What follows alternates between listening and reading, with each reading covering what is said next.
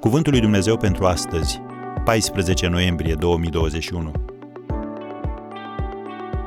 Nesiguranța în slujire. Nu faceți nimic din slavă deșartă. Filipen 2, versetul 3. Astăzi vom vorbi despre impasul în care se găsește un lider nesigur. El crede că dacă alții excelează în lucrul încredințat, acest lucru îl va face pe el să apară într-o lumină nefavorabilă. Dar în același timp se teme și de faptul că dacă ceilalți își îndeplinesc sarcina prost, tot el va fi pus într-o situație stânjenitoare. Așa că încearcă să facă totul de unul singur. În consecință, el nu are parte de succes, sau succesul său este limitat.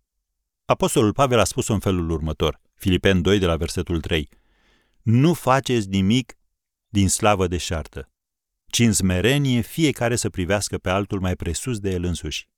Fiecare din voi să se uite nu la foloasele lui, ci și la foloasele altora. Am încheiat citatul. Liderii siguri pe ei sunt capabili să creadă în oameni, deoarece cred în ei înșiși. Ei nu sunt aroganți. Ei își cunosc propriile calități și defecte și se respectă pe ei înșiși. Când cei pe care îi conduc se descurcă bine, ei nu se simt amenințați.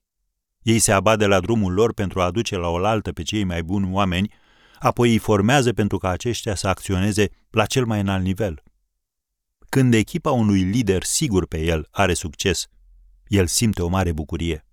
El vede lucrul acesta ca pe cel mai mare compliment pe care îl poate primi pentru calitatea lui de lider. Un autor scria, nimic nu reprezintă un impediment mai mare pentru a fi în relații bune cu ceilalți decât să nu te simți în largul tău cu tine însuți. Am încheiat citatul. Așadar, ce ar trebui să faci? 1. Cunoaște-te pe tine însuți. Dacă în mod natural nu ești conștient de propria ta persoană, roagă o persoană de încredere să numească trei dintre cele mai mari calități și trei dintre cele mai mari defecte ale tale. Nu te apăra când îi auzi răspunsurile.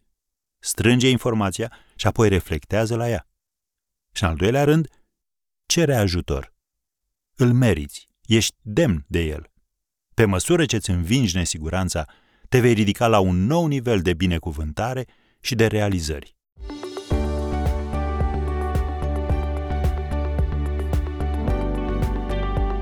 Ați ascultat Cuvântul lui Dumnezeu pentru astăzi, rubrică realizată în colaborare cu Fundația SER România.